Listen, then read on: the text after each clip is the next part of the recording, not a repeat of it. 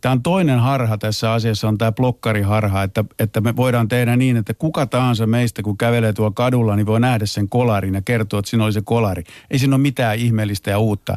Mutta se, joka pystyy sen selvittämään sen asioiden taustoja ja löytää siinä, että, että siinä olikin kaksi pankkirosvoa, jotka ajoi sen kolarin, jolla on ihan toisenlainen yhteiskunnallinen merkitys sillä asialla. Siihen tarvitaan ihmistä, jolla on kykyä hankkia tietoa, kykyä, joka pystyy sen, sen niin kuin järjestämään sen, sen tiedon ja esittämään sen tiedon niin, että se on kiinnostavaa ja se on niin kuin merkittävää, merkittävää.